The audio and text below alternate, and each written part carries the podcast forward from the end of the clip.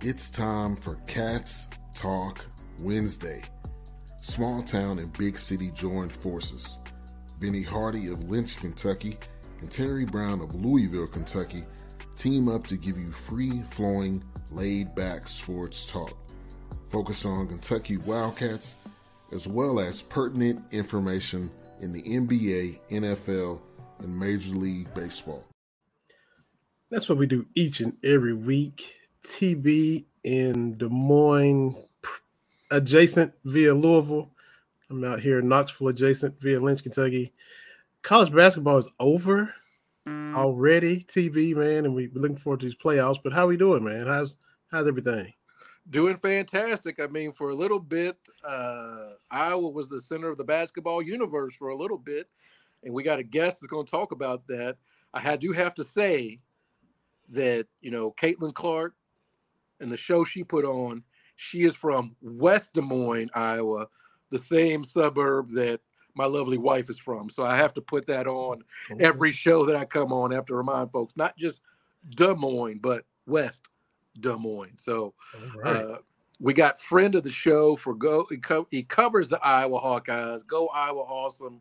My man Adam Jacobi was in uh, in the place in the in Dallas for the um, women's Final Four. So had a I'm gonna say you had a front row seat. I don't know if it was front row, but I'm gonna say it because it sounds better. But but you were there for one of the biggest sports. I don't want to say uh, upsets, but you were there to watch Iowa take down uh, vaunted South Carolina. So uh, just tell us about being in uh, in town for that, watching the Final Four, because I know I couldn't do it. I'll be talking a lot of mess. Like I'd love to cover Kentucky the Final Four, mm. but the way my heart works, don't mm. don't really do that. So, how did you how did you do that, man? How did it go? Uh, first of all, thank you both for having me on, uh, especially this quickly. Um, starting off the show, it, it's uh, it's a high honor, especially uh, some old friends like you two. So so thank you very much. Uh, as for the game itself, the uh, I wasn't even in the front row of the press box. And I don't know if you've ever been to the American Airlines Center to cover anything, but the press box is up in like the sting section, like way, way up in the rafters. like I was looking down onto the top of the hanging scoreboard in the in the middle of the court. So like front row, not quite. More more of like a uh, a front row seat to uh, whatever they call the fear of heights. That is that's about what I had. Uh, for the games themselves, though, uh, really an incredible experience. And in both instances, it was something where you could tell pretty quickly that you were watching something momentous and historic. Some of that had to do with the vibe of the audience some of it had to do with the real obvious, you know, number one versus number two. Um, because let, let's, I was not really some Cinderella team. Their their last finish in the AP poll before the tournament was number two. So those were the two best teams going at it.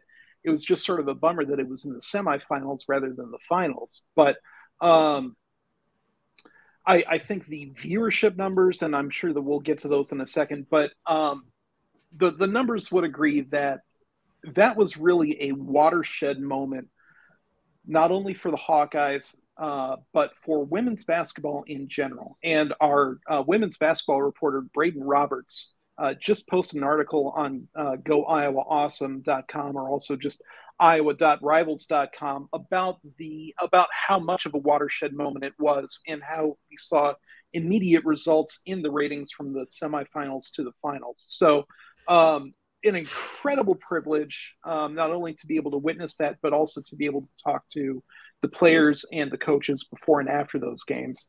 Uh, really tremendous character all around. Um, and gosh, I, I, I, hope you guys uh, get an opportunity to be able to be in the house for Final Four. If if if you don't want to stay silent in the press box, I get it. I get it uh, but but but I, I, I hope you get to be in the house and share its ladder as quiet as you want because it, it's really an amazing thing. I, I always said that was going to be my walk off, Vinny. Like mm. win or lose, that was going to be my walk off because if they win, y'all gonna look at the TV and be like, why is TB on the stage? What is how did I'm, I'm, gonna be holding up the trophy, but I, oh yeah. I, I, I digress a little Slinging bit. his shirt off the whole time. Right. Anything's possible. Right. Yeah. Uh, going, going full Petey Pablo. That's right. But I, I think when we look back on how things become things, right? There are the moments we can look back to where college basketball was very regional and it was very and then bird magic happened, right? The the the Super Bowl, you know, started out being played wherever and it there was that moment where it became a thing. You know, I think, you know, in the 70s with the Steelers and the Cowboys, those moments you can look back. And I think that not to be a prisoner of the moment, I think this is this is that for women's basketball. Yeah, I think you're right, and I think that the numbers bear them out. Um, first of all, the fact that Iowa Louisville, um, which Terry, I, I, think you're a little bit happy about that result in the Elite Eight. Uh, not not only did that set Elite Eight records, not not only did it also send Haley Van Zant home. Uh, you saw this sort of like catapult effect happen. Really, I mean, there there were smaller stages in the first and second round, but you really start to see that ramp up with Iowa Louisville in the Elite Eight. Then there's a big jump to Iowa South Carolina, which was five and a half million in the uh, Final Four semifinal, which was in and of itself like a top five women's basketball rating of the ESPN era, a you know, as in like the last 30 years or so. And then when Iowa won that game, and in such dramatic fashion, and with such a huge performance by Caitlin Clark, and in a game where no matter when you turned on the TV, you knew that the game was in doubt, in trouble, and like there was a very real chance of that upset happening. Um, that that was a 40 minute thing, and and so that reward that viewers got out of tuning into Iowa South Carolina only heightened that hype that we saw for the championship game against LSU. And the ratings there 9.9 million viewers, which uh, out uh, not outsold, but outdrew all but about five or six college football games this year. Like outdrew the Rose Bowl, outdrew Alabama, LSU on the gridiron, which should not be possible. Um, like obviously obliterated records for women's basketball. Um, and, and, that was an effect of Iowa rewarding people for tuning in in those earlier rounds, and that and that's also sort of the Caitlin Clark effect that that not only do you need to like see what she's capable of, but you need to see what she's doing every single game against really top competition. And that's something that women's basketball hasn't really had, especially outside of Bristol, Connecticut, for a while now.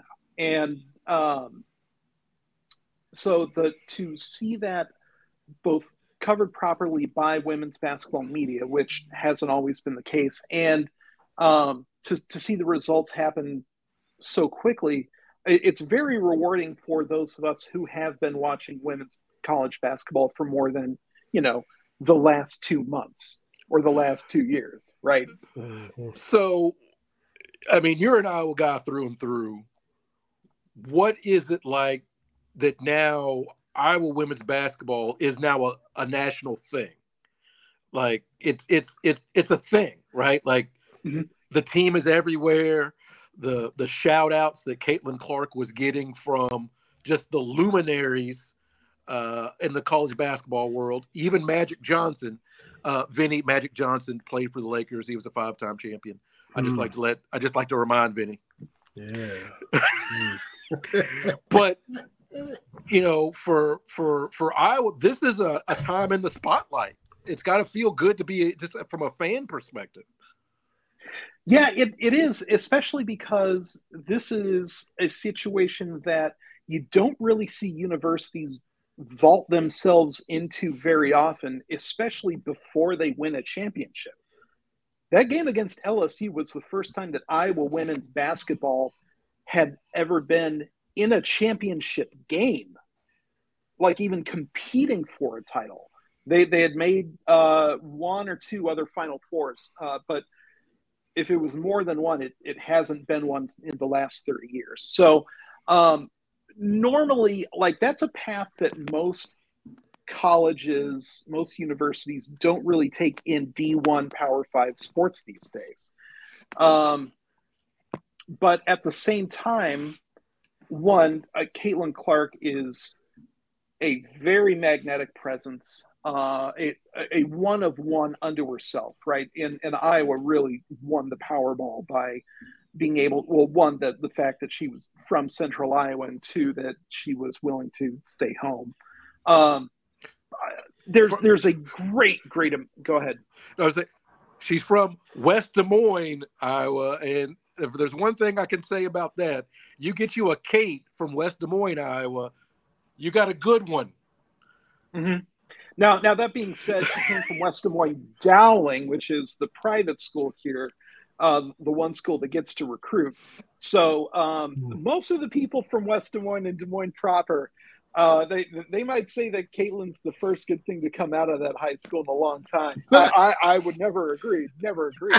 Uh, certainly not after dating another alum. But um, that that aside, that aside. Um, but but going back to my point, one, Iowa got supremely lucky that Caitlin Clark ended up there, and and two, that she developed into such a great player, which is a testament to the Iowa coaching staff for investing so much time and effort in harnessing that competitive energy and not just letting her, you know, be some rogue center of the universe spiraling out of control, which is easily possible, right? Like it's easily Absolutely. possible. Um, so how it feels is pretty great uh, for for just about any Iowa fan uh, because not only has Caitlin Clark ascended to this real high state of visibility, but also the Iowa fan base has sort of taken that stride by stride with her.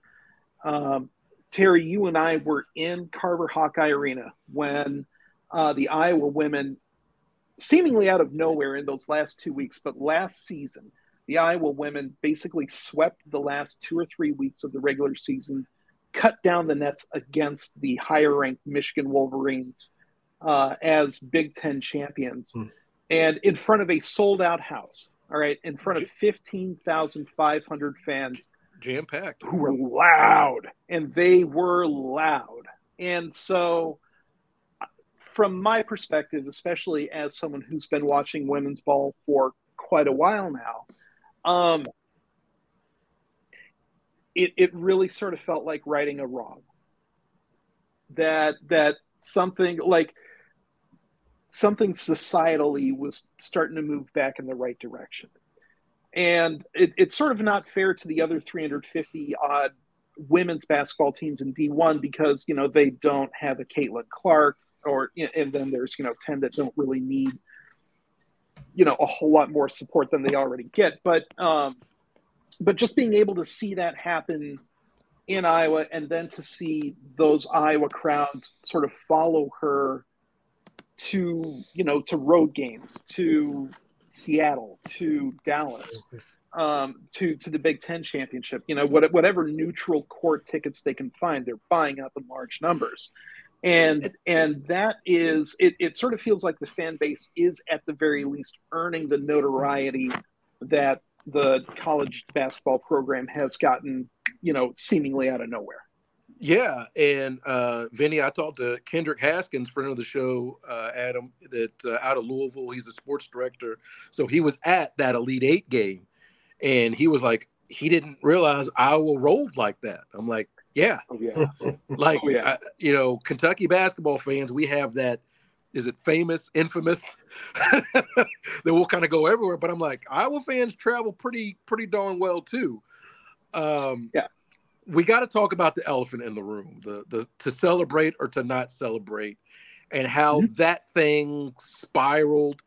Uh, I had a lot of comments on Facebook about what was right, what was wrong, and my whole thing is this: like I didn't think one Caitlin was bothered by it in the moment. Because if you talk trash, tra- like that's the beauty of basketball, right? Is there's nowhere to hide, right? Like Right. if you're a quarterback or wide receiver, you can blame it on your terrible defense, right? But if you're basketball, hey, that's in the moment. You're wearing tank tops and shorts. That's the beauty of it. From the black top all the way up, you talk it, and your ego is at and your ego is at risk, right? And so I didn't think Caitlin had an issue with it because she she's she's Steph Curry level of I'm gonna let you know how good I am. Think Larry Bird. Yeah, and and you know a lot of people. I thought the side by side was what she did against Louisville, and then uh, what Angel Reese did against. I'm like, that's you're looking at this in a vacuum, right? Right. And Right. and my point was, I have probably watched more Iowa women's basketball than any of you people that are commenting on this. And this is how she Mhm. carries herself. But if you do that at a high level, you know it's coming back on you. If it's Dikembe Mutombo like this, and then Jordan gets you, you're getting that, right? Like Mhm. Yeah. that. Yeah. That's that's what it is. I mean, if it's if it's horns down, if it's L's L's down, you're gonna get it. You know, T.O. did the Ray Lewis dance when he scored. That is, you know, if you put it out there, it's gonna eventually Like- recircumvent and, and come back to you at some point. Like T.O. Yeah. standing on the Dallas Star. That's know, exactly what I thought you were going to say. Uh, Yep. Well, it, George but T. thing, right? I'm like, okay, he he did it once, all right, and then Emmett, you know, put it out there, and T.O. did it. I was like, no. As soon as I saw him going, I was like, this isn't going to end well. But that's that's what sports is, and so you had a lot of people fighting for Caitlin, and I'm like, she's not saying anything. Yeah. You know, all this stuff about, and look, Dawn Staley, 100% right a lot of the LSU, what they're saying is regarding ain't 100% right. How we view black women in sports, 100%. I just was like, this ain't the Iowa people saying anything, right? It would have been different, I think, if Coach Bluder had said something, if a player had said something, or. But I'm like, we're fighting, fight. Like that's a separate discussion. You don't really need to include Iowa in that.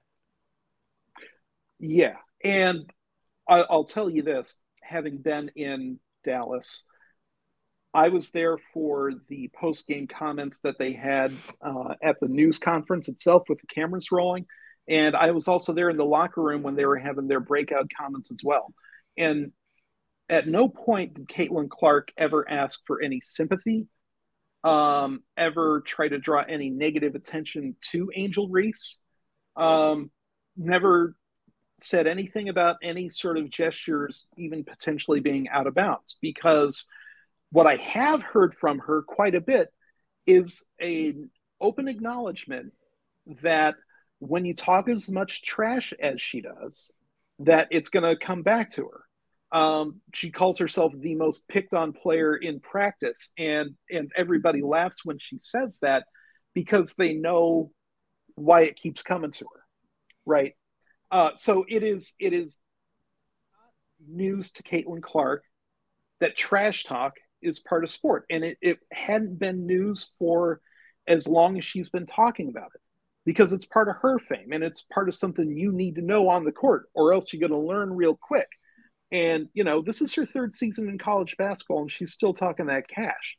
She's learned, right? Like this has never been people reacting to a negative reaction from Clark or Bluder for that matter. Uh, like she, Coach Bluder could care less about any of this as well, um, because she's there with Clark in practice, and and like she's been around the sport for long enough that you know those things about trash talk. You know, this has been people preemptively getting offended on her behalf, on Caitlin Clark's behalf, Mm-hmm. and ascribing some things to this that if you really know sport and you really know athletes you know that that is not the right way to look at everything that's been going on like if you want to say that given Caitlin one of these and one of these like distracted from the championship.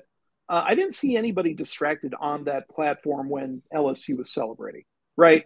Like, like all, if it if all you're doing is like if that's code for it's distracting the boomers, well, fine, fine. But but we don't. They're not the most important people when we are looking at this national championship game played by these women on the court and 10 million people viewing and to watch.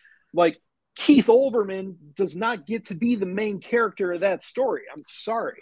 Or Dave so, Portnoy or any of those other guys. And the thing that kills yeah. me is like the people our generation older, like we have deified Michael Jordan, and his whole thing was, and this is you know talking to Kate, I'm like, you don't understand. He flew the dude that made the like varsity team above him, flew him in for his Hall of Fame induction just to let him know, I got you. He talked trash to his kids at the Hall of Fame oh, yeah. induction. And we watched the 15, 20 part, The Last Dance, where he just makes up stuff to be yeah. offended about and talk trash about. I mean, he called Muggsy Bogues a effing midget. Like, and then Larry Bird, it's legendary, right? Like, oh, mm-hmm. which one of you guys is coming in second? Like, you can't talk yeah. about yeah. how that's awesome. And then when the women do it, now we've got to have these moralistic discussions. And I'm like, we don't have to do this, right? We don't have let have to let the lowest common denominator folks get to have this moment taken away from Angel and Caitlin. Like, yeah. we should not be having these discussions because the Final Four was great. LSU's comeback against Maryland, you get Iowa knocking off undefeated South Carolina, and you get a, a game. I thought the championship game, you know, got tight there in the third, right? But what can you do when the other team's shooting 75% from three? Like, mm, yeah. right you're, you're only you're and that's what I told Cass. Like the only hope is Caitlin just goes just ballistic in the second half, you know, to cover up that ground. But it was a good product. It was a better Final Four, I think, than the men's product. Oh, easily, easily, mm-hmm. yeah. And and there was a lot of controversy about the referees, and and a lot of that dipped real quickly into conspiracy theory on the Iowa message boards. Ask me how I know, um, which which was its own like part of disappointing, and and their reaction to the Angel Reese thing again on Caitlin Clark's behalf without her ever asking for it. Um, also, at times, like getting into really disturbing territory. So, uh, from an Iowa perspective, it, that aspect of it, and I know that we've seen undertones of it in the way it's been covered in national media too. That aspect has been really disappointing, and uh, you would hope, especially in a sport like this, um, that we could move past that, or or we could just skip it altogether. But it, it's also sort of a unfortunate reminder that growing the game means like you're you're growing some really unhealthy fans into it too. Um, so so this is just going to be part of the territory now with women's basketball, and and the money's going to be worth it, right? Like they'll they'll never be like we're too famous now. Um, uh, certainly not at this point. Um, but you know, buckle up because that aspect of it I don't expect to go away anytime soon. You mentioned that uh, you compared her to Larry Bird with the trash talk. Is there a certain incident or interaction that our fans who've been watching her more so still kind of like some one of her more savage interactions from a game that people know about or have heard about that, that, well I, I think the most savage one actually came I, I i can't believe this game keeps coming up but in the elite eight against louisville uh, but but haley Van zant who also is a player who damn well better know that it's coming back to her with as much as she talks too. Like Caitlin Clark is not the only one talking the cash in women's basketball by a long shot. She's not even the only white girl, right? So at some point, Louisville like gets it down from like 25 points to 15 points with about three, four minutes left. And and the game is not in doubt, but it's just like it, it's on that pace for a little bit too long. Yeah. Yeah. Yeah. Uh, so so Van Zant starts talking a little money. You, you, you, know. you, you keep saying Van Zant. You mean Van Lith? Van Lith, yes. Sorry. Okay. Um, for for the for the Louisville Haley Van that, for the Louisville fans that may find this podcast, I want to be accurate. Play some play some Skynyrd. Man. All right. Sorry, Adam. Go ahead. Go ahead. oh my goodness. I don't even know who Haley Van Zant is. Haley Van Lith. So Van Lith starts talking a little bit of that money. And and you can see, you can actually read Caitlin's lips on the replay but she says, and I quote, Shut up, Haley, you're down by 15 points. Okay.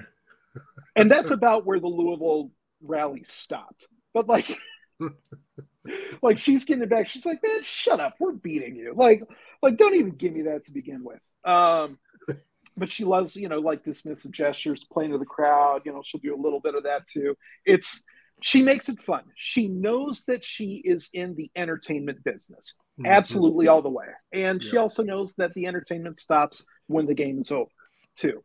So it's not personal, but it, it might make you feel, you know, kind of crummy if you're on the other end of it at the time. I get it.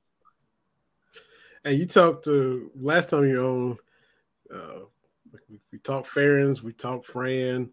Um, you gave a real insightful you know, because you were in Birmingham for Iowa Auburn. So just the same question about Lisa Bluder. Terry was talking about how she'd been there forever. Just your your perspective of her interactions with her. Just I, just I didn't realize she was she coached Drake before she got to Iowa, and was at oh, yeah. some small place like by the Quad Cities or something before that. Like she Iowa through and through. Through and through, uh, an Iowa native at that too so like Iowa basketball, Iowa women's basketball, going all the way back to the six man or I guess six girl leagues, um, has has been sort of this guiding force for her. And the University of Iowa being a, a real like pioneer, if you look it up in women's athletics, they had their own women's AD for the longest time, Dr. Christine Grant, and um, and and they really really invested in women's athletics as soon as Title IX started to get involved. So um, that's a legacy that even predates Lisa Bluder uh, and is sort of endemic in the state of Iowa to begin with. So, so this has always been a state where women's basketball means a little bit more, even though you know there's there hasn't always been a whole lot of talent coming out of the state.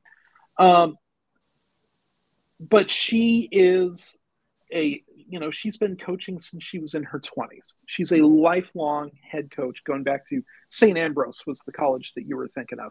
Um, and and once you get a, a chance, try to find it, it. It's on Twitter, but somebody found an old news clip from the 80s when she was at St. Ambrose, and and people were still talking about women's basketball in the way that, like not only is she a coach, but she also has to have time for her husband.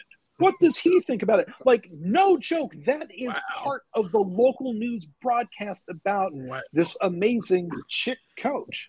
Uh, so she has seen the way people look at sports change as much as anybody. And not only has she seen a change, but she has been given a front row seat to that change from its lowest to its highest. And she is a person that is uh, about as impeccable moral character as you're ever going to encounter in college sports, just flat out. Uh, and she, you don't even have to hear it from her to get it, although when you listen to her, you get it.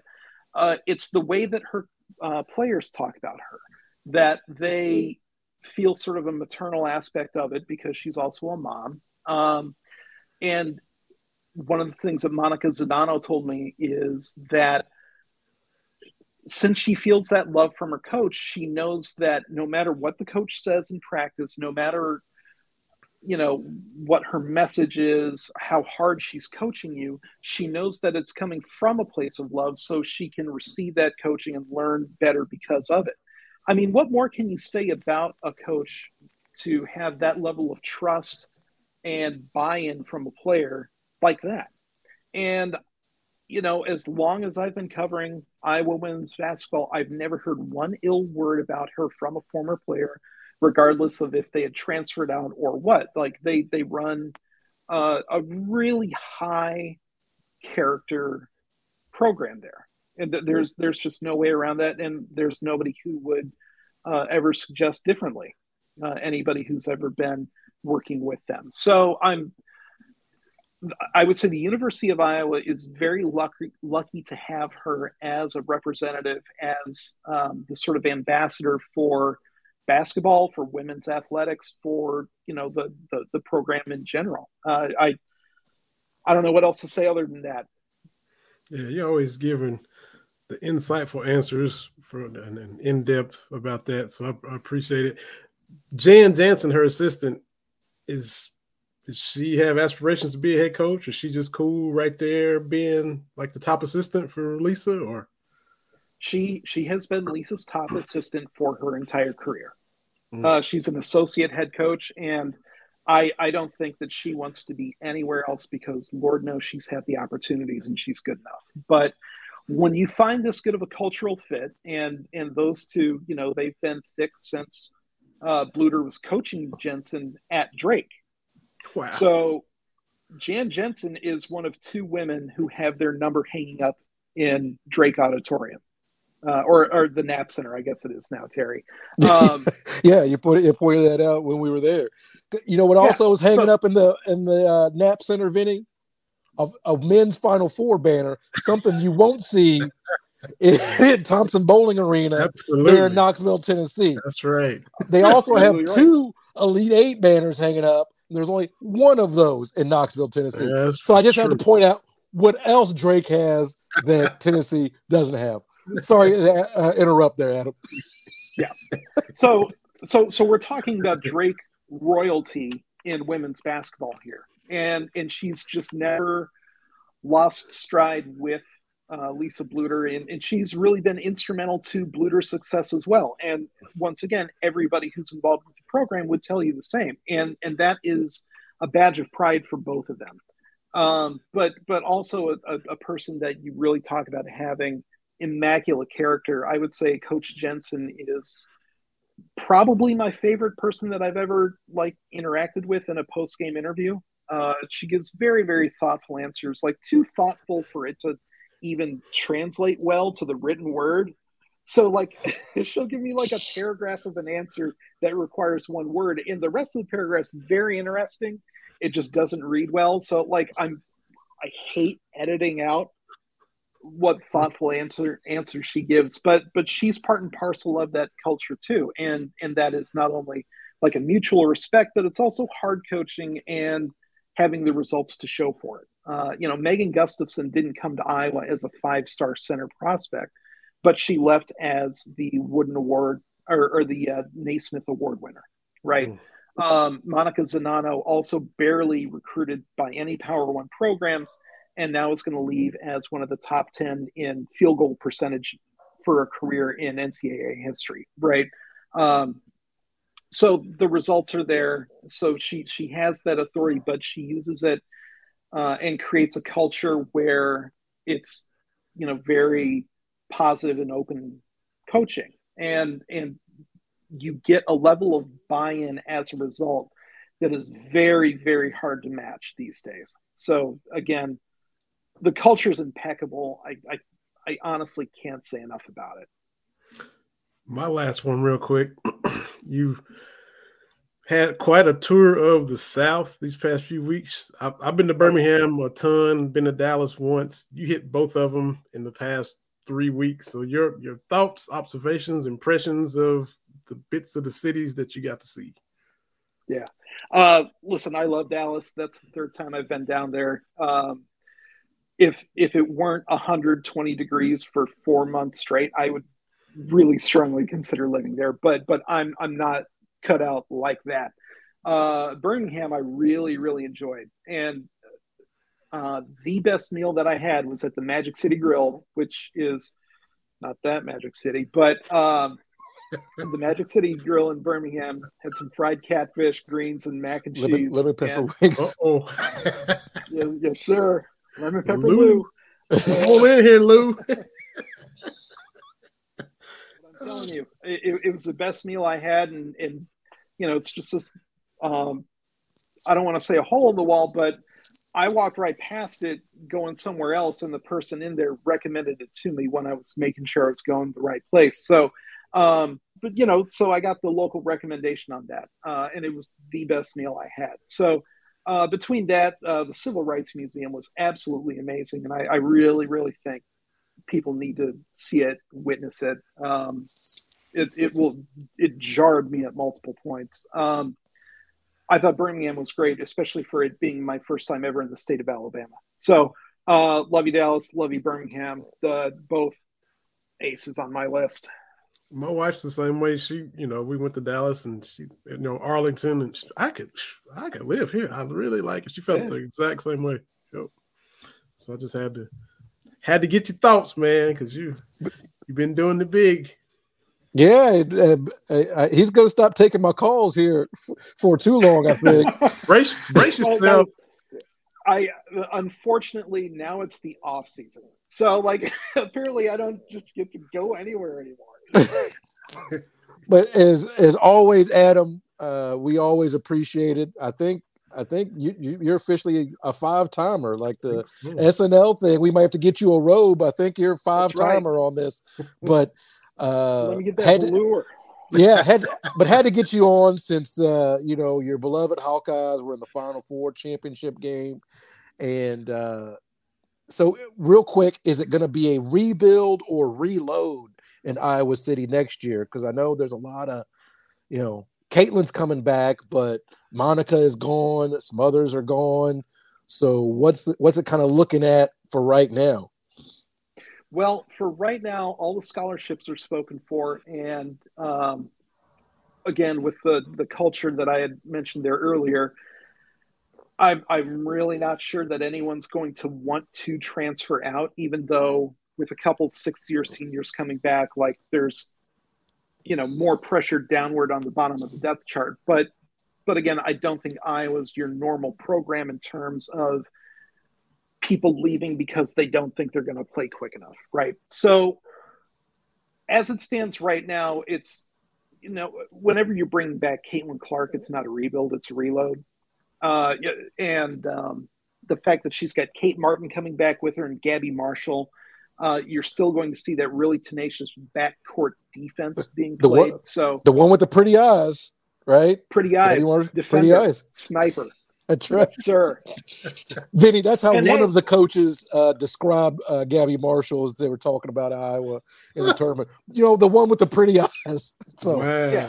Yeah, that became hey, she, she, does them up for the game, right? Like, like she wasn't even saying it like in a rare kind of way, but like she she wears makeup for the games. Like it's it's part of her thing. It, it's an observation.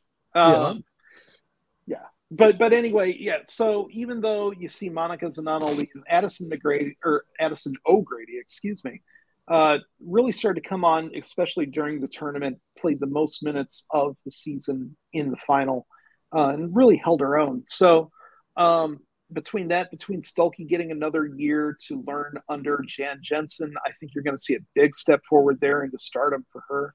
Um, she she looked at times like the next great thing for after you know, Caitlin. Um, so I think you're going to see a big step up there. Uh, you, have seen Iowa ranked number four, number five in the earliest preseason polls. There still might be, if anybody wants to leave, Iowa is going to be an extremely attractive destination for any transfer bigs, like in the entire NCAA. They're going to be a tremendously attractive place. You know, pro, you know, provided that they would be a cultural fit with the way Bluder does things, but I think most players would be. I think most would. Um, you you may see an even bigger shift there, but as it stands, as they're built right now, I think they do. You know, before anybody else transfers, I think they do sort of belong in that four five range going into next year. I would call that a reload. Well, and let's just hope that Iowa doesn't play any other teams from Kentucky because Caitlin went for the 40 point triple double against Louisville.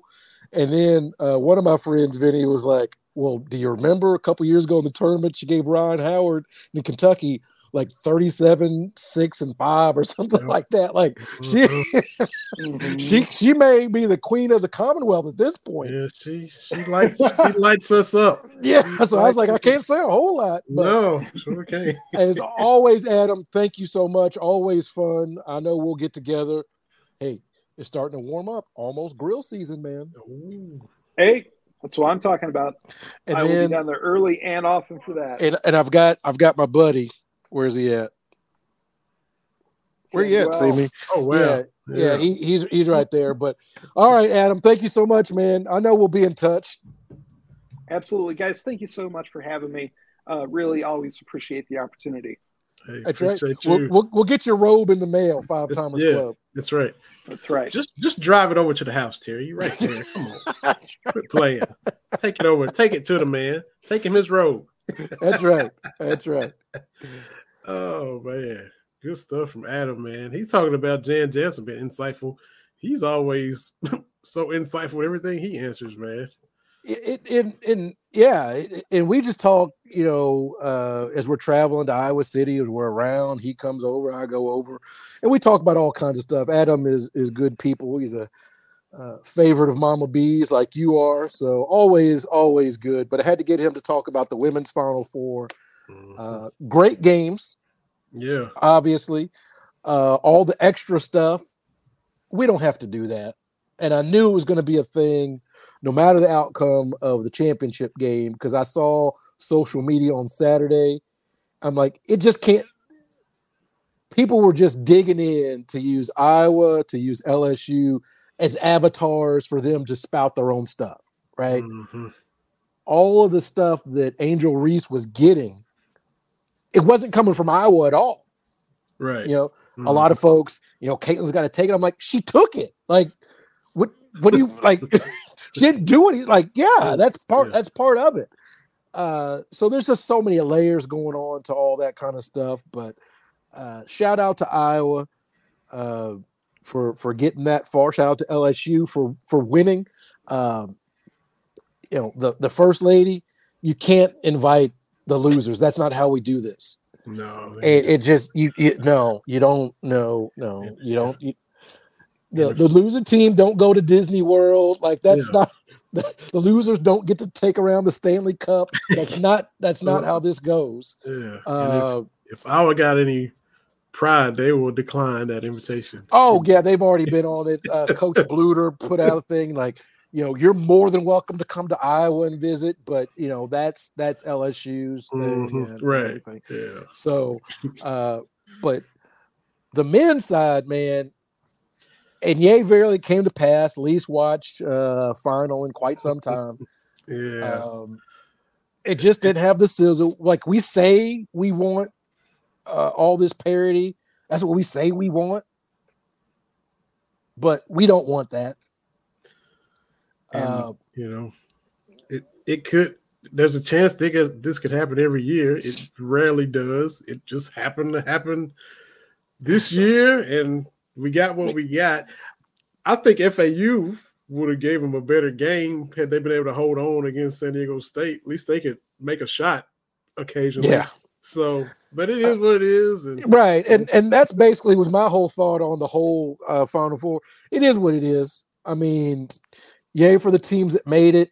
Uh i don't think this is conversely like we were saying earlier i don't think this is a watershed moment. Like right. oh no you know we've got look at this final four. We're never going to see blue blood like when just last year it was kansas north carolina duke and uh uh villanova yeah, right, in, yeah, in in the final four. So it's like Mhm. all it's going to take is for Kentucky and you know even Kansas to to figure out this new landscape. That's all it's going to take. So I'm not worried about that. Uh, but yeah, you know, and that's that's the whole thing is we hear this talk about in sports where we want parity. Everybody should have a shot, right? Like everybody's got to have a shot.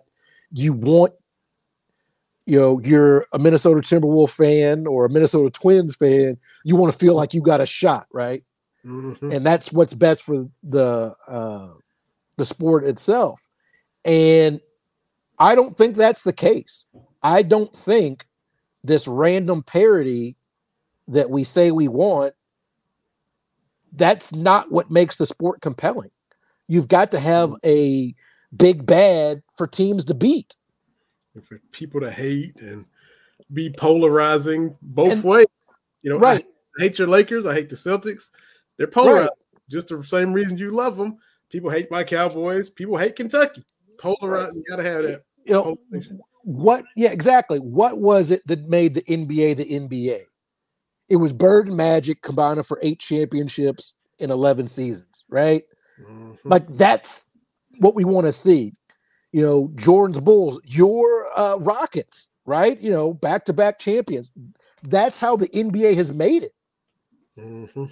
you know there was that stretch when you look at going as far back as 87 88 lakers 87 88 pistons 89 90 bulls 91 92 93 your rockets 94 95 bulls you know 96 97 98 right? Mhm. 99 spurs. My lakers go on a three-peat. You know and the spurs you know even though they didn't back to back they were always in it right? So uh that's how the nba has always been. Yup. except for the bizarre 70s where i don't know off the top of my head i don't think anybody repeated but you had a lot of weird teams like the sonics won the the you know uh the bullets won a championship right Didn't they Uh, play? Didn't they play back to back? And Yeah. one one they alternated. Yeah. yeah like in 77 70 no 78 79 something like that Mhm. uh the blazers won a championship Yeah, right 77. Boston beat Phoenix in 76. you know the warriors won with, uh, 75. Yeah. so you know the 70 outside of the 70s it's always been a, a you have a team to shoot for and right Mhm. now there's no team to shoot for yeah, that's true. That's true. but tonight my lakers play the clippers they're gonna win they're gonna get that they're gonna get that six seed i've been telling you about Ti- Titanic matchup for the city. and then yay barely came to pass the lakers gonna mess around and not be in the play-in game And like I said, hey, you put the pressure on whoever that three seed's going to be. If it's the Kings or whoever, Sacramento. yeah, you, Sacramento ain't beating the Lakers in the playoffs. I done seen that before, but uh, but anyway, uh, you know, I think men's college basketball is just not. It doesn't have the sizzle that it used to for however you want to say it just doesn't have that we don't know the players. We just we just don't. Mhm. uh like we used to. We we don't have those the thing is really we don't even have those coaches that have personality. Mhm. you know that's the problem with uh, college sports is teams used to have different styles used to have different whatever different atmospheres the coaches were you know dale brown at lsu and lou carnesecca Yeah. at st john's and Yeah. tark the shark with his towel and john thompson with his towel and. Arkansas with 40 minutes of hell and you know Michigan you know can, can we just say Michigan's glow up between the 89 championship that they won and the 92 Fab 5 that was a pimp your ride kind of glow up when you look at the when you look at the the dorky uniforms that Glenn Rice and Rumeal Robinson had with the big M in Michigan and the short shorts and then just 3 years later Michigan Yeah. was cool They you don't have that anymore. You Mhm. know, you don't have you got coaches that are yellers and screamers, but you don't have those personalities like you used to. Mhm. And that's what I think is hurting college basketball more than anything is you don't have personality.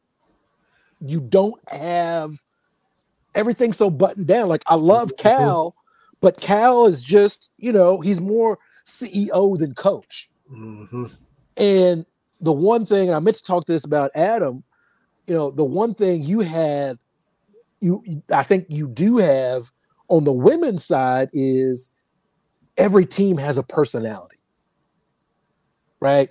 You look at LSU, how they carry themselves, how the coach dresses. Mhm. That's Louisiana. Van Hal said on round of shots, that's Louisiana, right? It just is. I'm gonna have some feathers on my coat with some sequins or whatever. And and LSU, Angel Reed, they got their hair in it. Like that's Louisiana, right? Mhm. Iowa's team is very Midwestern Iowa. Coach Bluder looks like she's gonna coach you basketball, but she's gonna bring a, a, a nice, uh, uh, um, oh, what is that? A nice crock pot meal to the church social, right? Like that. That, but that's just. But there's different ways to do it. Yeah. You UConn has Geno's kind of business like, you know, that's how- Philly, Philly, edge. Yeah. yeah, this is how we do it. you Mhm. know, uh, uh, the Lady Vols under the late great Pat Summitt took on her kind of, you know, that twang. It- I- Tennessee. She was from uh, wherever she was out there, Middle Tennessee. Yeah. right, and so Mhm. you've got that with women's basketball still today. Like uh, talking about Phil, like uh, USC Junior, South Carolina, they've got Dawn Staley's edge. Right, Yeah. it's it's it's it's Philly, different. Mhm. Right, it's Philly. She ain't gonna let you forget. Right, She had that Randall Cunningham jersey on on Super Bowl Sunday, you know, coaching in the, the green Eagles jersey. Yeah, Philly. She Right. is- she's Philly just like Lisa is Iowa. Just right and but you don't get that and i just think you miss that that what men's college hoops used to have you don't have Mhm. plus it, it really does help that the stars in women's college basketball are there longer like we are going to get year four of Caitlin Clark. We got three years of Aaliyah Boston. yeah. We we got another year of Angel Reese. Like Mhm. that's what's missing Yeah. right it's it's it's that you see someone that shows you something as a freshman and blossoms into something else like you know a patrick ewing Yeah. right that was great as a freshman only got better right and and and, and i think we don't have that on the men's side so outside of you being a fan of a particular team i don't know what pulls what would pull someone into college, men's college basketball As far as it standing out and just grabbing you, yeah. yeah. you know it's it's always great when duke loses Mm-hmm. but the one thing I, I will miss about you know that the early Cal era was the swag that Kentucky had. You know, we've talked about it before. Kentucky's always been good. Back before you and I would have been allowed to play, right? Yeah. But Kentucky ain't never been cool. Even, you know, the 90s teams, which, you know, 25 years ago, but Mhm. but uh Kentucky was never really cool. And Kentucky was cool Yo. that stretch. We we had there was that something. So uh I don't know. Again, smarter people than me try to fix it. Um but I I, I don't know. Will he get it back? Is he trying to get that back? Is he is that just a part of him that's well, he's 64 now. He was 50 when he first came. You know, the whole we're gonna beat you, we're gonna come to your place, and you know, that kind of, you know, like you said, the, the way it exuded back then is different now. Right. And the landscape, the landscape has changed. Right. I, I I think that next year, what the my takeaway from the uh, uh, McDonald's All American game is we we got some dudes that want to fight. And I don't and I don't mean fist fight. I mean we've got some dudes like, look, South Carolina is not going to happen like that. It we're not we're not we're not doing that. And I think there's that edge that you have to have. And we have had really good players these last few seasons. Obviously, Oscar, I don't know if you saw that thing I posted. He finished third in rebounds in the NCAA tournament and only played two games. And the two people finished finished ahead of him played in the final four. Like, I just hope we appreciate what Oscar did. Like, I get it. We want to talk about his draft stock and the stuff he couldn't do. Mm. But the thing is, if you're not going to do a lot of things, wh- do one thing excellent. And I hope that's the takeaway we have when it comes to Oscar is we haven't seen anybody do like that. and he would have had 30. Was it the Purdue game? He had to sit for a couple minutes the second half. I swear he would he would have had 30 that game. You know, he, Right. what, he had 20, 21, 20, however many it was, 25. He, he had 43 total rebounds in two Yeah, games. yeah, 25 the first one. Yeah, 18 the second one. If he doesn't get that first little ticky tack foul, he he breaks 30 against Providence. I have no doubt. So, you know, I, I just want us to say, you know, yes, the, the seasons haven't gone quite like we've, but we got to watch Oscar play. And that that's that's pretty darn good. Uh, I think Cal's gonna get back to it. Um, you know, I, I just think it all goes back to roster construction. This season was what it was because I think, you know, he believed Shaedon Sharpe was coming back For this year? For this year. Yeah. Oh, well, yeah, yeah. because you, you look and and you look at like the 2013 team that's based on Mhm. thinking Teague's coming back. Mm, right? Yeah. So uh for me, uh I'm excited. I'm not going to be one of these people because you know Onyenso is Mhm. uh transferring out. I, you know I can't keep up with. And Hunter Hunter Dickinson is visiting with Kentucky, dude from Michigan. So I, yeah, you know.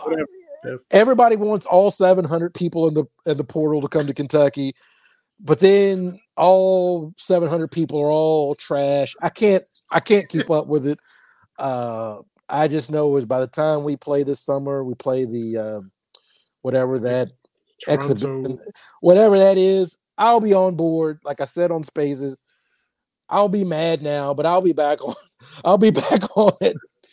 Uh, you know, uh, I'll be back on it uh, on that narcotic when it comes Oh, yeah. to uh, Big Blue Madness. So Mhm, you me know- because they don't they don't Kentucky doesn't trade Dominique for Danny Manning, so I'm always coming back to the that narcotic. You know, unlike you you you and Bomani Jones, he's Hey, got the date. He's got like it. the date and the time that it broke.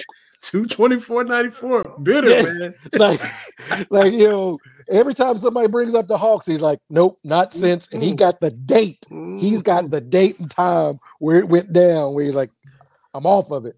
the internet wasn't even really a thing. I don't even know what it. But my wife Googled me and found something I wrote. I posted a comment about that, and it was still out there. Yeah. me being mad about Dominique getting traded, which is, um, yeah, that's never going anywhere. Man, we hadn't, you know, NBA playoffs are coming up. We, know, we're not really draft guys, not really recruiting guys. But this Victor Wimby Wembanyama kid is is he gonna be as can't miss as they say? Every time you look up, there's highlights of him shooting a step back three at seven foot nine, however tall he is, and he, you know, he shot a three and missed it and put back dunked his own three, kind of like Dominique did from the free throw line against I think Boston. But all you're hearing is Victor Wimby, Wimby, you know, who- you know what I'm talking about. Is he can't miss? I'm thinking he no, but you know, we'll we'll see. You and I are old enough now. How many can't miss people have we seen? That, and that's what makes like LeBron stand out. Yes. Like he was can't miss, and it's like, oh, okay.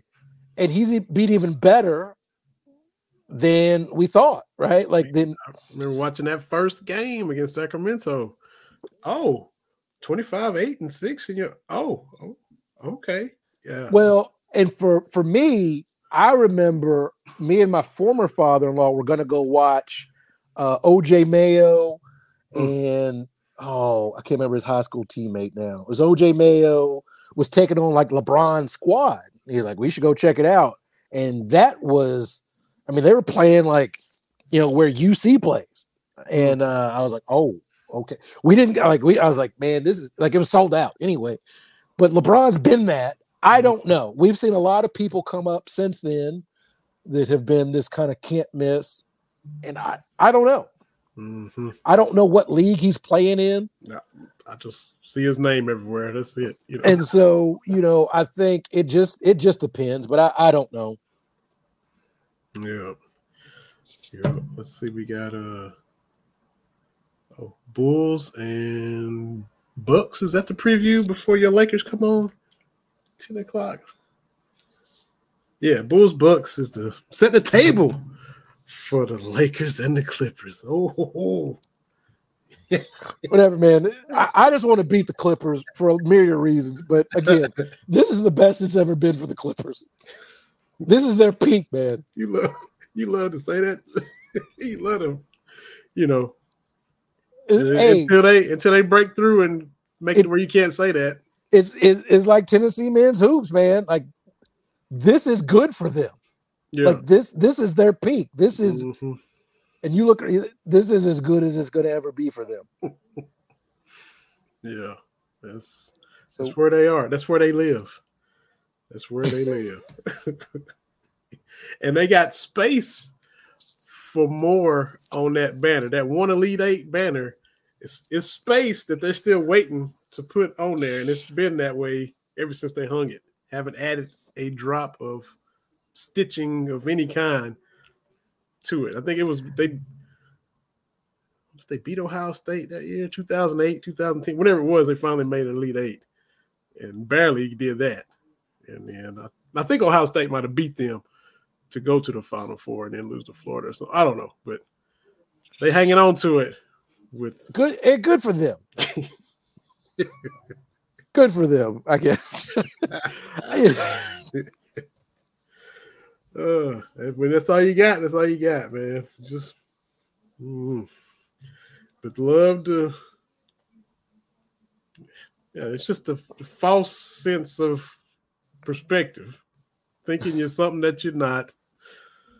And yeah, and and and the retort, well, you know, Kentucky football.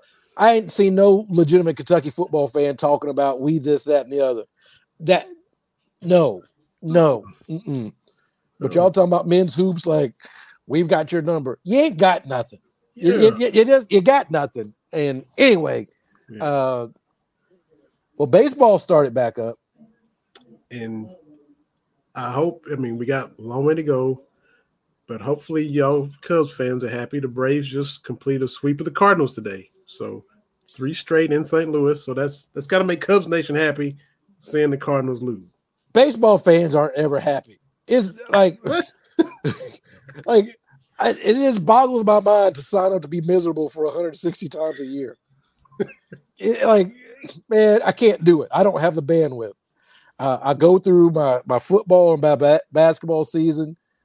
I can't be like that during baseball season. Too many games. I can't be living and dying on every uh, pitch. Like, That's when you take your can't do it. pause. You take a pause and kind of heal from football and basketball during baseball season. yeah, like I, you know, I'm rooting for the Cubs by marriage. hmm but I've had to correct people like, no, no, no, no, no. I'm rooting for the Cubs by marriage. I am a die. My team doesn't even exist. I'm an Expos fan, so you know, we've been undefeated since 2002.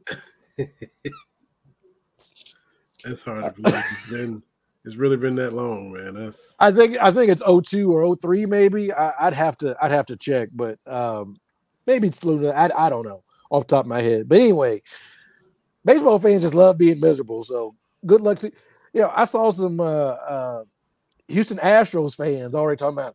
I don't know what we're gonna do this season. Lord, y'all just won. yeah. Yeah, and we'll see what they, they're three and four. They're fine. They're fine. I can't do it. It uh, one weekend and you already you know being ridiculous. I can't do it. Now I, we had uh Sarah Sanchez on talking about all the rules. I did. It's opening day. Caught a little bit of the Braves, and you know you got the clock there to get the pitch off, and you got to be in the box.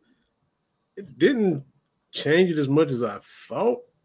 I mean, if, if that's what they want to do, but I was, you know, I was railing against it when she was on with us, and then I watched the game and I was like, well, you know, Have, you I know don't maybe think it's I don't think it's necessary, but it it didn't affect it I guess as drastically as I thought. So yeah, you know, maybe it's going to be one of those things you don't even notice. But mhm.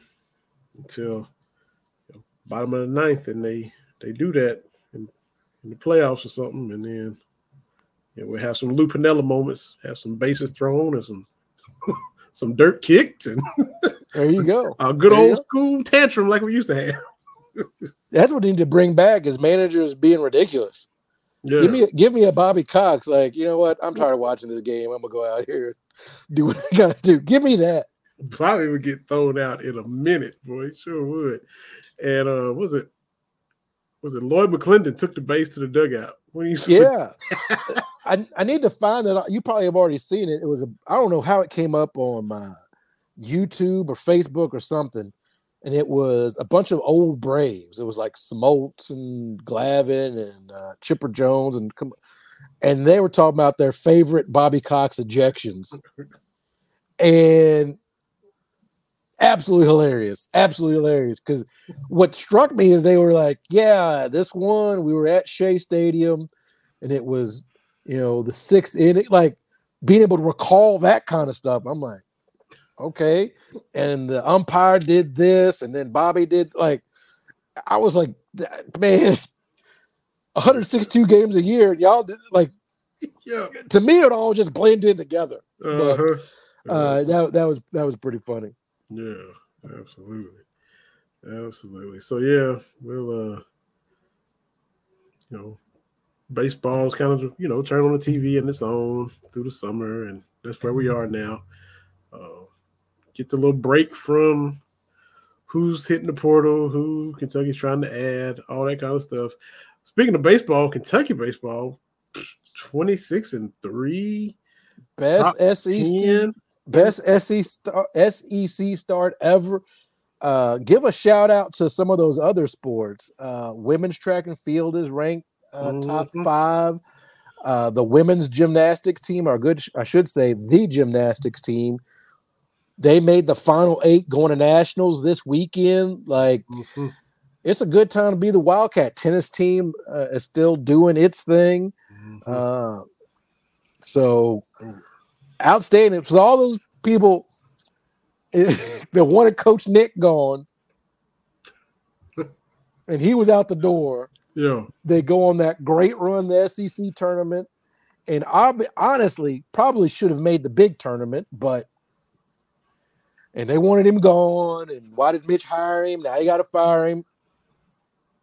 And yay, verily, here we are with the best start in school history. So Yeah. Shout out eight and one in the conference. I mean, for a minute there, longest win streak in the country. Uh, and all the little stuff that, like you said, maybe they should have made the big tournament last year. Maybe a game here, probably a game or two, one way or another. You know how it is, the, the thin line. All of those little things that tripped on last year, that's like they are about the business of rectifying it this year. He said, We're not going to let this little ticky tack, knick knack, this, you know, cause us And- to miss it. it's setting up to host a regional and maybe a super regional. I Mm-hmm. mean, that's that's the name of the game when it comes to baseball and softball. Is like you got to host, yeah, right? You you've definitely got to host uh, those regionals if you can, and especially those super regionals. So keep keep swinging those bats, cats. hmm I got to try to get up to Kentucky Proud Park and, and check them out this year. I think they come to Tennessee. I think Tennessee went up there last year, so I'm gonna try to catch them when they come down here and try to get up to the, the new park. I have not been to the new ballpark yet, so I need to, need to get that done. Yeah, I've been by it, but not in it. Mhm. Speaking of which, this this this non sports related. My oldest took a campus tour to the University of Kentucky today. Mm, and uh, I'm like, well, you know, I'm I'm not going to even pretend to be not biased. I think you should take a look at the University of Kentucky. But my youngest, and you know how she is, she's telling me that everything that was there when I was in school has been torn down. It's got historical markers. man, she is she is cold blooded, boy. Yeah, and she's like, I'm gonna tell the tour guide that you uh, integrated the University of Kentucky. Oh, Terry Northington.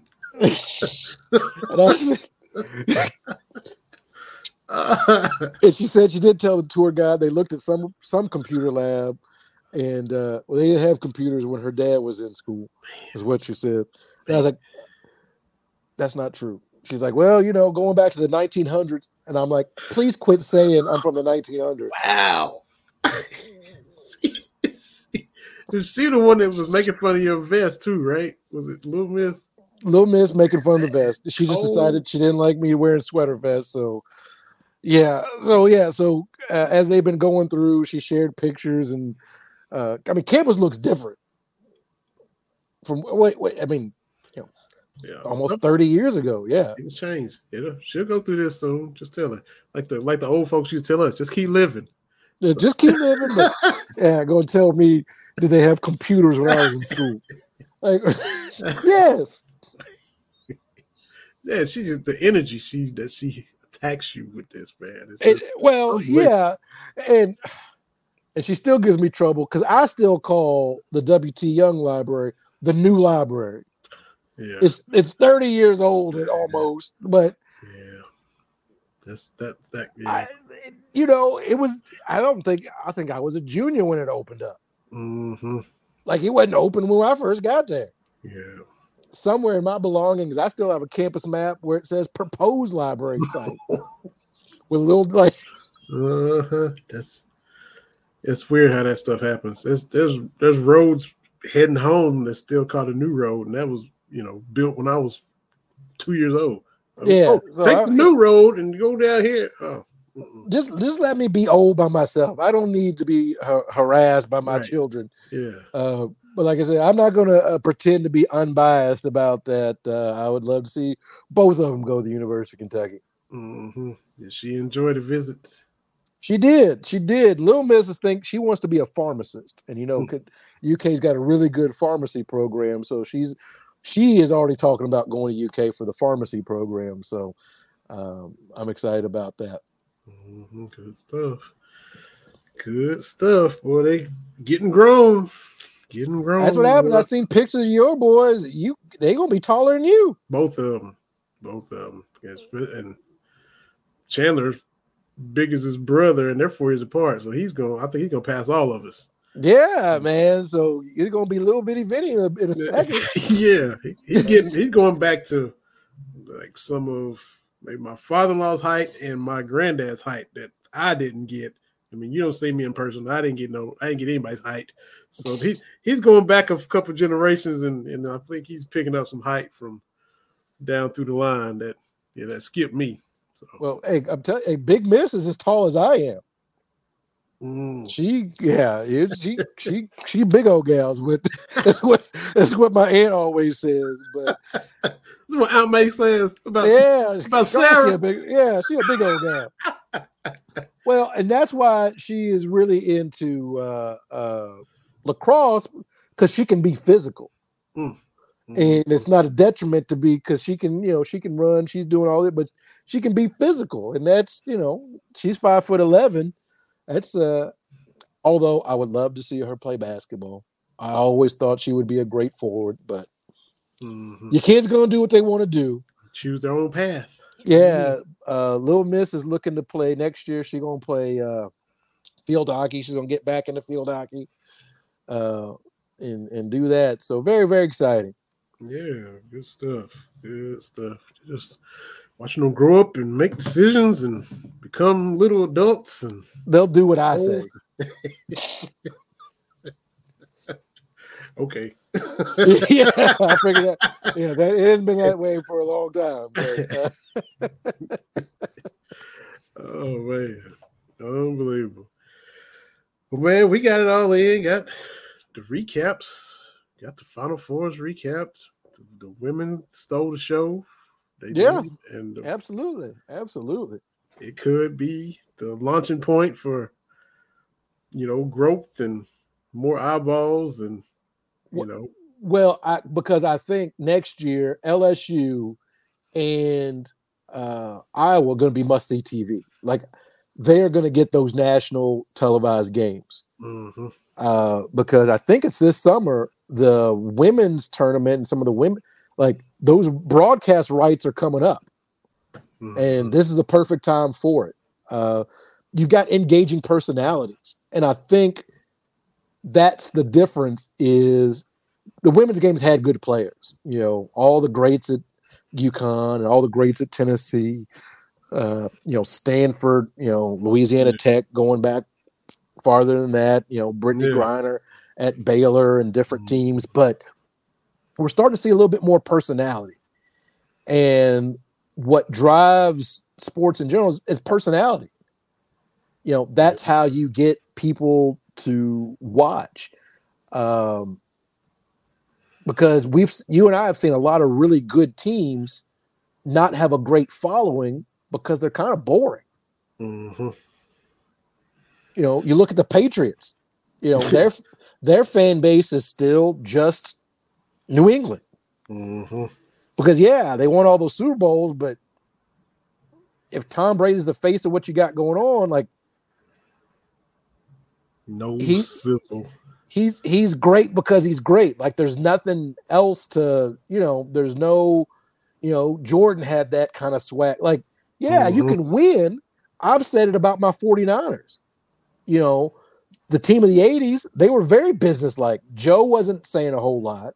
Mhm. Jerry's whole thing was, I'm better than you. You know, like, but there was no thing until Deion shows up in 94. Mhm. And then now, you know, the got the defense playing with this way. So you need that for people to tune in. It's not just a matter of greatness. You got to have something extra with it. Yep. It's like Adam said, you, you understand that sports essentially it's entertainment.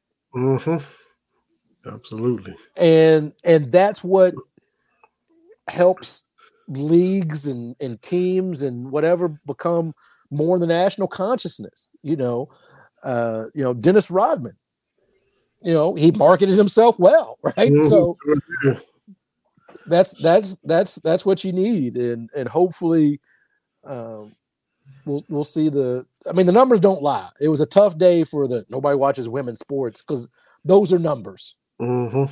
and I saw a lot of people, well, they put it on on a Sunday. It wasn't up again. You get 10 million people to tune in. That's a big deal, Mhm. especially in today's day and age. Yeah.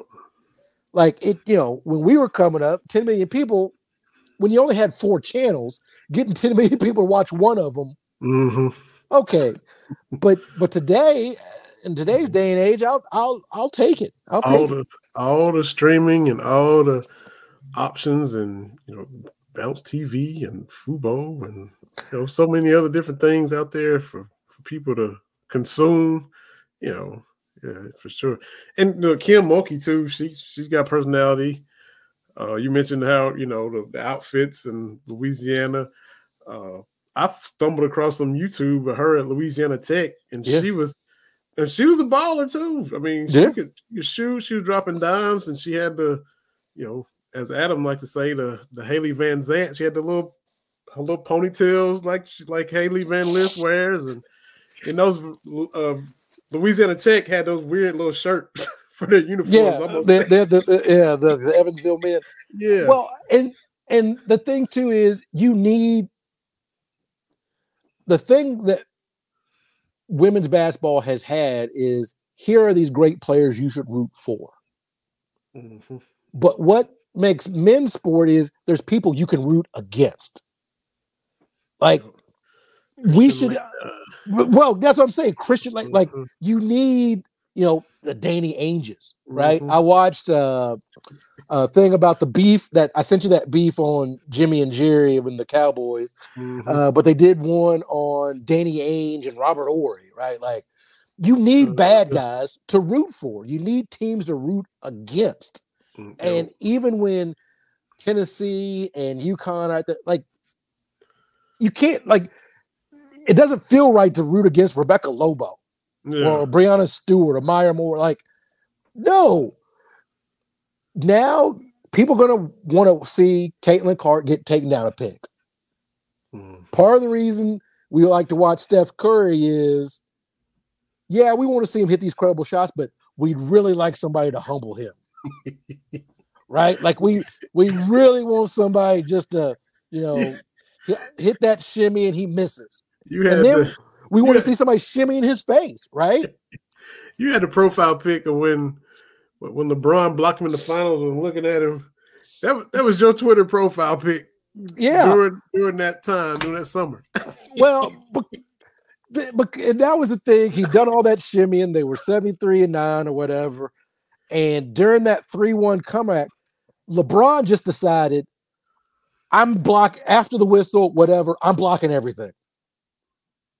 And he did it, he was so dismissive. That's kind of why we watch. We we want we need villains. Sports needs sports villains. Mhm. And that's what women's basketball has not had to this point. Yeah, they're on their And- way. And now, you know, you've got some sports villains. Like, look, I'm going to give Louisville a little bit of credit here. Coach Walz has run a great program. They've been to four or five Elite Eights or whatever. He kind of embraces that villain role, and they need it. Sure it. Women's basketball needs it. They, you need maybe not to this extent, like the you showing up in fatigues, right? Like you need those kind of personalities. You know, you need like, you know, uh Demarcus Cousins talking about playing Cornell. This ain't a spelling bee. Mm-hmm. And I think we're starting to, hey, let's let the women have a little bit more personality with it. I, that's how the game grows, right? The the you look at all the games that are, uh, you know, are are are cultural whatever. You need personalities. That's how you, even if you don't win, you still need personalities, right? Everybody remembers, you know, Buddy Ryan was a personality. Bum Phillips was a person. Like you, you need that kind of stuff, and that's what women's basketball has. That that's what we need. Heck, we need coaches that that don't um, that don't like each other. Mm-hmm. To me, that's great. Yep. I don't need coaches laughing at. No, I need coaches that don't like each other. Mm-hmm. Right? Give me more John Chaney and Coach Cal. Give me that. That's the that's the funniest thing. Of uh, uh, uh, uh, every now and then, the younger generation of Kentucky fans will find that clip of John Chaney threatening to kill. I mean, I'll kill you. Like, give me that all day. Uh, yeah. Or, or for the old timers, you know, Bobby Knight taking a swing at Joe B. Hall. Like, give me Mhm. that. Yeah. Don't give me we all friends and we all get along. Mm-hmm. Be angry and dismissive, Yeah. right? Give me uh that passive aggressive stuff in the media. give that to me. Yeah. Yeah. You know, that's why we're missing like Steve Spurrier. yeah. Like he just got the one championship, Right. but we talk about him more than dudes that have a whole bunch. Mm-hmm. Because he gave everybody work. I mean, I mean, think think about this, right? In those mid to late 90s, mm-hmm. We talk about Steve Spurrier more than we talk about Tom Osborne. And Oh. Nebraska was the business. Mm-hmm. But why is that? Because Steve Spurrier's fun. Colorful. Kentucky's got a heck of a punter. Mm-hmm. Well, yeah, we do, but he trying to say because we do, we're going to do a bunch of punting. That's all we got, in his opinion. You know? Right. you can't spell Citrus Bowl without UT. Yeah. Free shoes you. Like Mhm. get that's what I'm talking about when I was like, we are missing those personalities, Mhm. particularly on the collegiate level. We're just missing that. Yep. And I don't know if we get back to it. And you may not get that with, you know, these $10 million contracts. You may not get people acting like that, but you need some of that. I think. Yep. But part of it, you know, you look at Nick Saban, he's not saying any, you know, he's not doing a whole lot besides yelling at his players. Mm-hmm. Give us something. We don't we don't have that. Yep. Can you Yeah. imagine can you imagine sh- uh, you know any team today showing up in fatigues? Mm, no, they wouldn't. They wouldn't do it. Wouldn't fly today, man. They won't let it. Can you imagine uh some team letting that rap like G Reg come out in the seventh the seventh floor whatever. Woo! It- it just it's not the same. You know, look, Mhm. looking back, we we came along at the right time. Yo, sure did. Right? Still, it was brand new. It was, you know, like you said, everybody was differentiating and, and not, uh, you know, cookie cutting each other and just doing the same old stuff. You're right. Right. Uh, Well, you know, and- I, I was thinking about even old dude for Utah before Jerry Sloan, Frank Layden, the heavy set dude. oh yeah, Man, you know, he was always on those VHS I was eating, I was eating hot dogs or whatever he was doing, you know. And- And, that's Utah, but he had personality, you know. Well, and and also what I like about the women's game is the metrics haven't got to it yet. No. And when you watch the women's game, everybody's got a distinct style. Mhm. Like this is what, and I, you know, we need to have Adam on for a sixth time or whatever it is. I like the way Iowa plays is because they make you play their way. Yo. if you're going to beat them, you're going to have to outscore them. Now, you do that, and you get a team like LSU that hits 75% of their threes in the first half. That's what happens, right? Mhm. But then you look at South Carolina, and it's like they can't shoot like we shoot.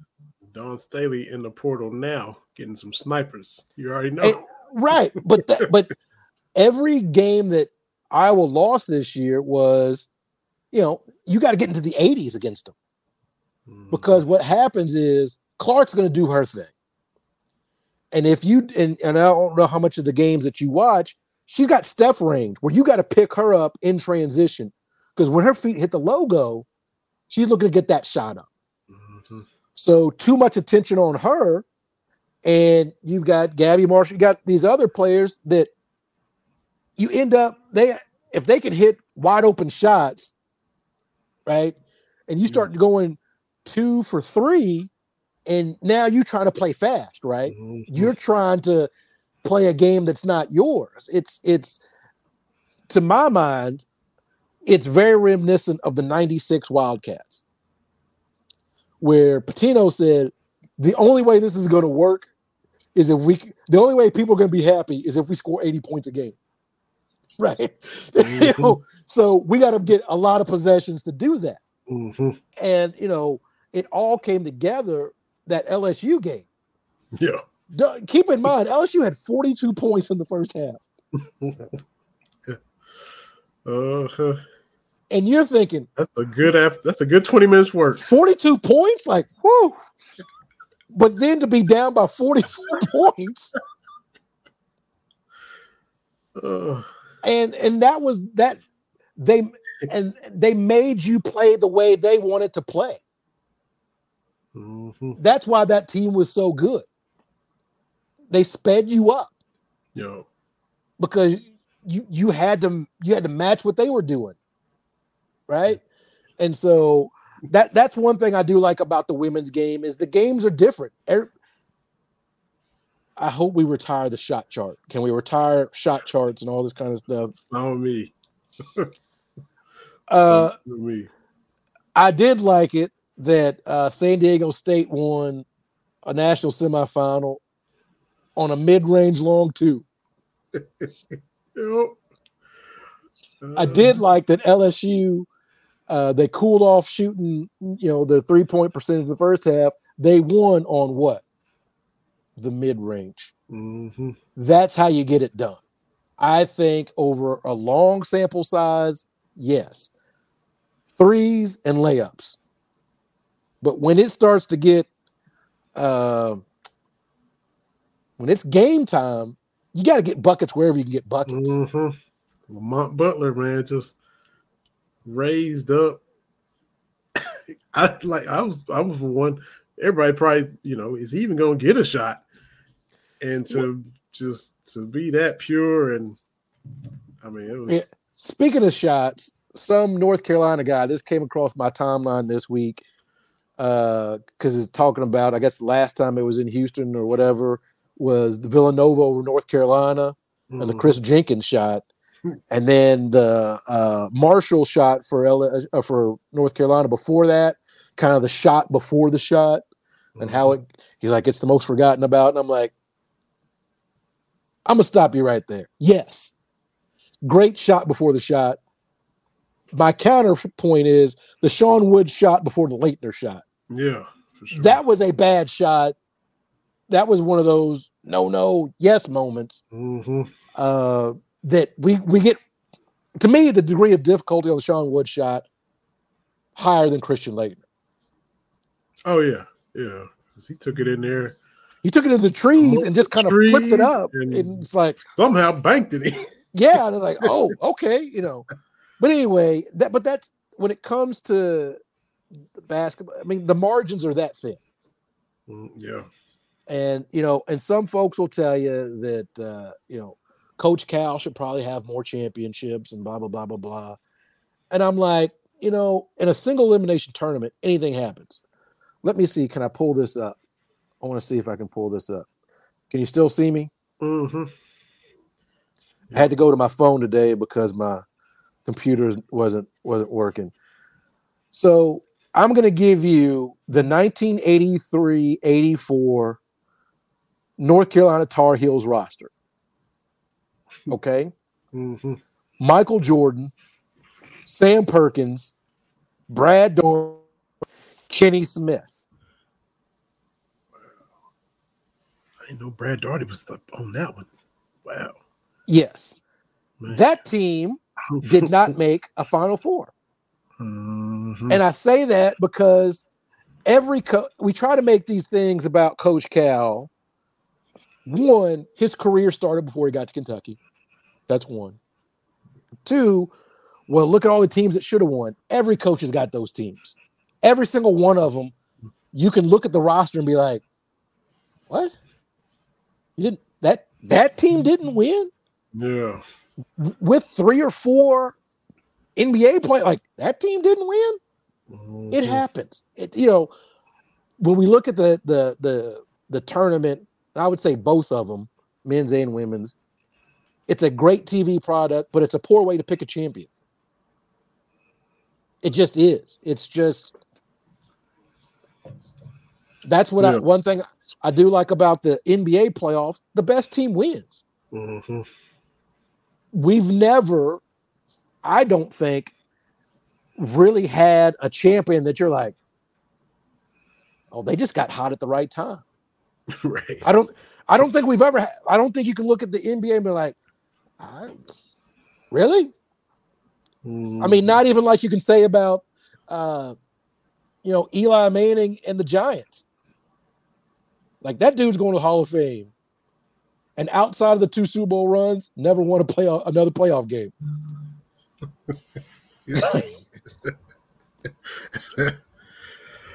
Uh, what ninety five? The Rockets were a six seed, but they just didn't. They just they just they sucked in the regular season. They still the, the squad was there. They just But- you know But I, but I don't even think that's a head scratcher because they were defending champ, yeah. heart of a champion. But mhm. I don't think that was like they just you know they underperformed. They underachieved in the regular season. What like 47, 35 or whatever. right. Uh, But, but But- even then, that wasn't Yeah. a shock. I think it was a shock that they swept the the Magic. yeah. I think that was a little bit of a shock, but you don't get that like you get in uh, in other sports. But anyway, Mhm. I just had to ramble a little bit about that. But always fun to chop it up. I am going to have Adam over so we can. It's about grilling time. Whenever the wind Yeah. stops blowing around this place. Gonna grill some corn too, right? Gonna put some corn on the grill and all that.